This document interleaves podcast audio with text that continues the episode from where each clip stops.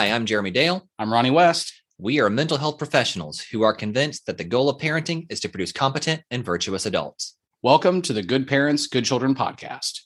Yep. Teach me about uh, I have to because uh, I don't have our kids. I mean, they're they're not really allowed to say I have to, but uh, Lee does want or insist upon uh, having a, a lamp on for sleeping, which is like fine, it's not hurting anybody. But what do you do with? I have to have the light on. I I, I can't sleep without it.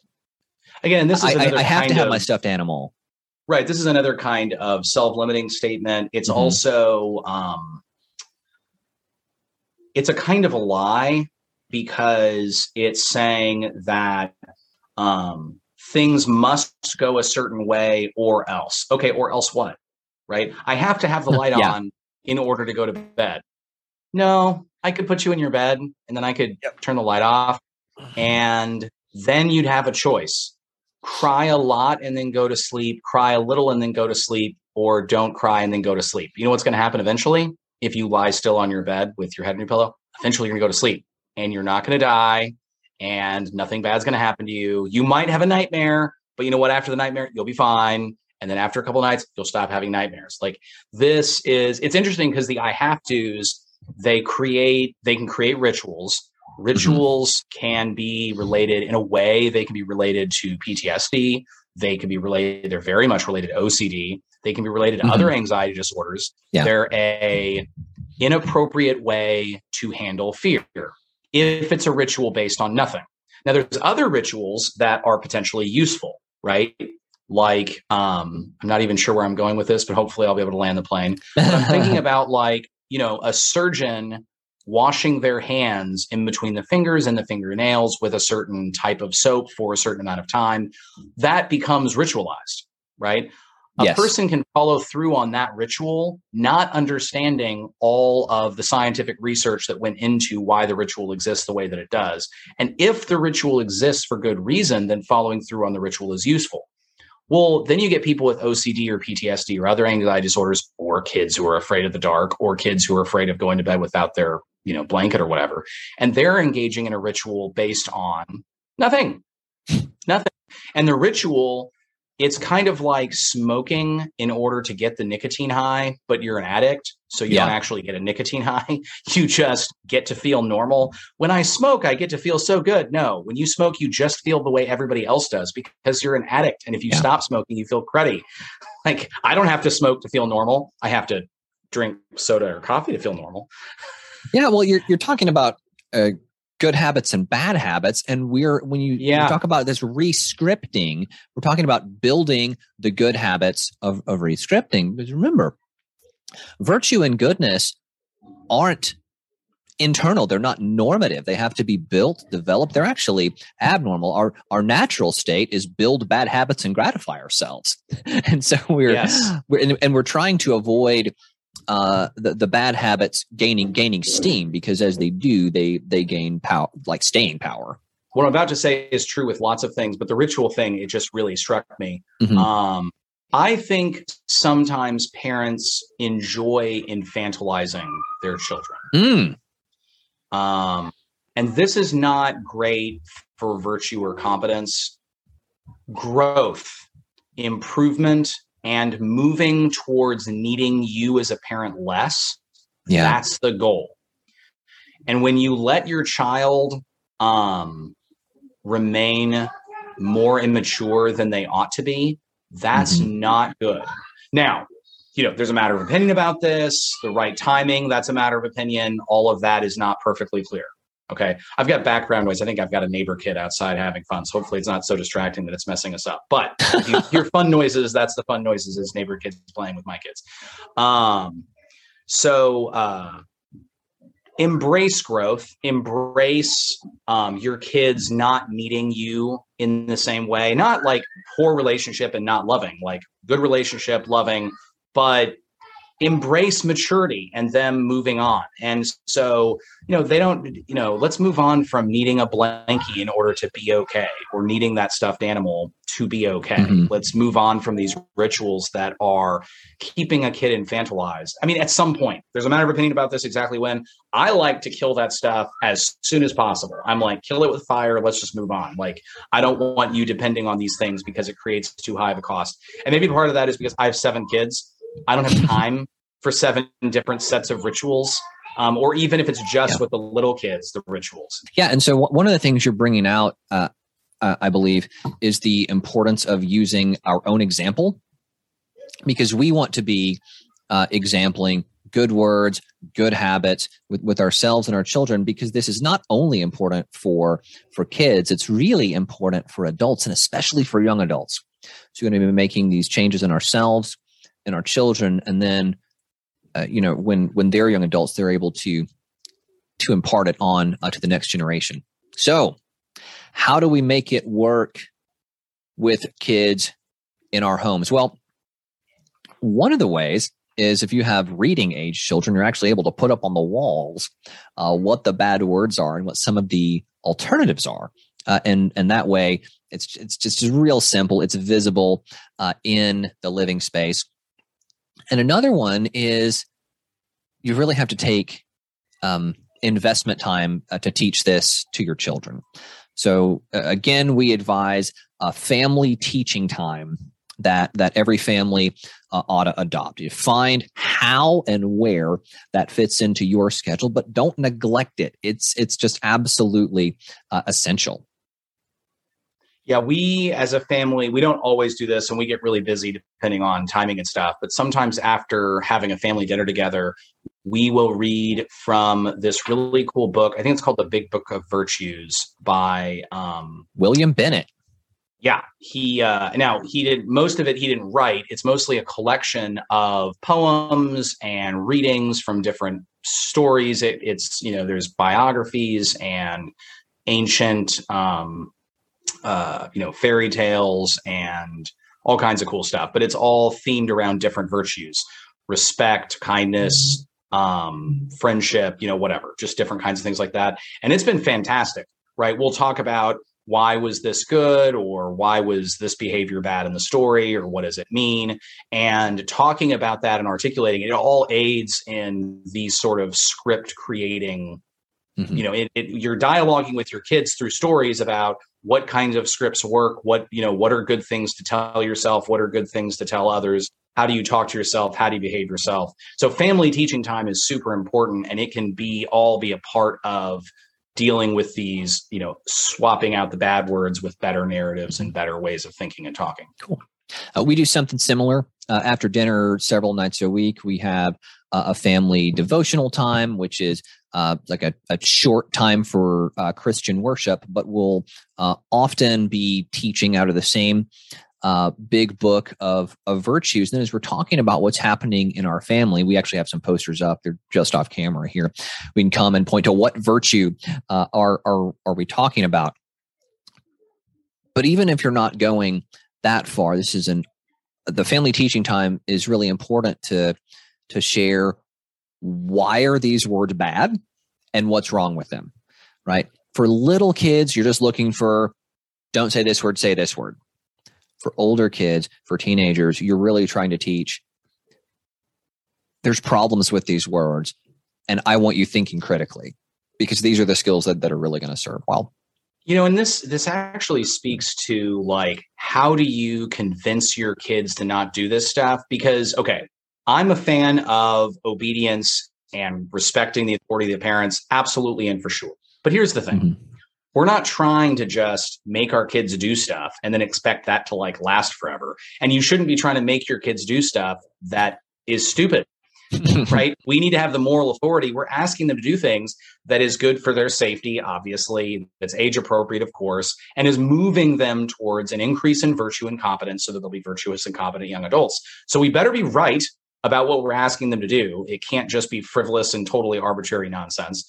So we should be trying to sell them on some of this stuff. And a great way to sell them on it is appropriate stories. If you find mm. stories in mm-hmm. children's books that articulate um, kids that say stupid, not good, bad, unuseful things like this stuff we've gone through, yeah. then you can talk about what are some things they could have said instead, right? Like this kid was, you know, he was insulting his friends and saying, My friends always do this and all that they always do that. Well, how did the friends react?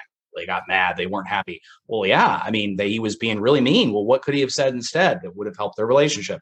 You know, you can use stories, mm-hmm. and young kids can understand some of this stuff more than you think, especially if you keep it you move away from the abstract and you take mm-hmm. it to more concrete in examples of stories. And the Big Book of Virtues can do this, but you know, you can find this in other kids' books if you get the right ones. Or you can just tell a story yourself. Go, you know what? Yeah. I want to tell them a story about that's not fair. And I would do that on a day when the kid didn't say it. Right. That way it doesn't feel like I made this story up or I'm telling you this story as a moral story because you did this then it becomes instead of fun story time, it becomes lecture time. It's better yeah. to go over this stuff when it's uh, you know a little bit separated from them making the air. Mm-hmm. I think. Another thing you can do is don't respond to the bad words like like respond to the replacement words and there's levels of this uh, so ronnie was telling him telling me well you know if if one of my kids said one of the bad words, I might let them know I'm going to act like you said one of the good words. Um, so that's not fair. But this is a very young kid who's not internalized these things yet, and and and the response can be, you know, uh, I noticed that you said that's not fair, but you know not to say that. So I'm going to act as if you said things didn't go how I wanted them to. Right? That's kind of our our lowest level. The next is re- remind them what the the correct version is. Like, okay, you just said never. Can you think of a different way to say that?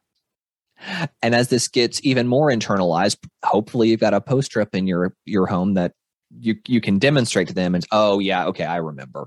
And right because they're working on building these better scripts. Right.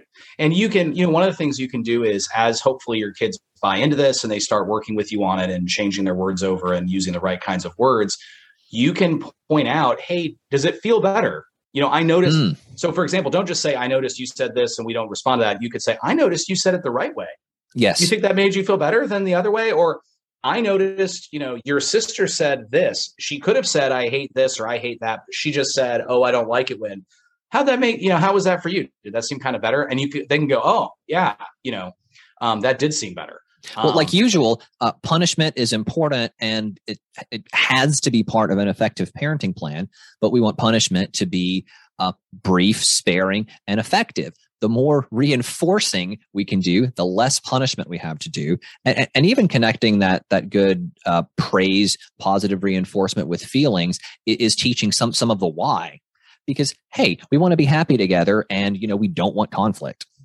Yeah, I mean, I've seen, you know, as a side note, I've seen times when like uh, a greater than average amount of punishment is a useful thing that needs to happen briefly. Mm-hmm. Um, maybe that is the deal, but in general, man, if you could figure out a way to get things done without punishment, that is that is you know that's great.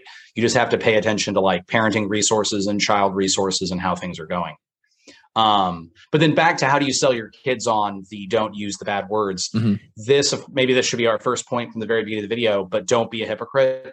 Like yeah. all the stuff we're yeah. saying, don't let your kids do. Well, you bu- you bloody better well not say it yourself. Come on, like don't be running around saying always and never and I hate and I can't and all this stuff. You need to get control of how you think and talk and how you behave so that your actions show that you don't think this way and your words show that you don't think this way and you have the kind of healthy relationship with yourself and others in front of your kids and when you're not in front of your kids that you're following this advice for yourself. And if you have a habit of saying some of this stuff i strongly and confidently believe your life will be a little bit better or a lot better by making these changes. I mean for one thing these words um, they leave hope for hope and grace and virtues and so you could just making the change to your words can make those things increase and then you just feel better. You just feel better. It's good. What we're trying to do with all of these specific examples is really change an internal philosophy and a way of looking at life right? Mm. If you're if you're mm. embracing nuance, embracing honesty and hope, you're not using overly negative language and exaggerated language and language that assumes the worst of others or yourself or of life, of existence, then you're embracing a philosophy of things can get better and it's my job to make that possible. It's my job to set up a scenario that increases the likelihood that things get better for me and for the people around me. So this isn't just a frivolous sort of um, you know, we're not just doing like what's the magic word? Say please and thank you, which although that is important, it's it's deeper than that. It's it's embracing the philosophy that my actions can and really do impact my outcomes, right? In, in psychology, they call this an internal locus of control, which I actually yeah. studied. I actually studied that a little bit uh, in in my dissertation, uh, and what I found was that people who uh, have an internal locus of control feel less guilt, shame, depression, anxiety, PTSD, anger. I mean, it was point for point for point. People who thought their actions actually impacted their outcomes were mentally healthier. People who thought the world was stacked against them, uh, it was an inherently uh, dangerous and evil place, and their actions didn't impact their future, were really depressed and mentally um, unhealthy. Which is interesting because what you're describing there has to do with um, sort of the virtue of responsibility, taking hmm, responsibility mm-hmm. for your future and your actions. Now, we want to embrace nuance and honesty. And the fact is that people are born in situations where um, you know, in life, if life had levels like a video game, some people get to start at a higher level because of just ah. advantages. That just yeah. is what it is. Other people um you know other people may start at a lower level and that's just a fact and it's it's more nuanced than that they may start in a higher level in some way and a lower level in others mm-hmm.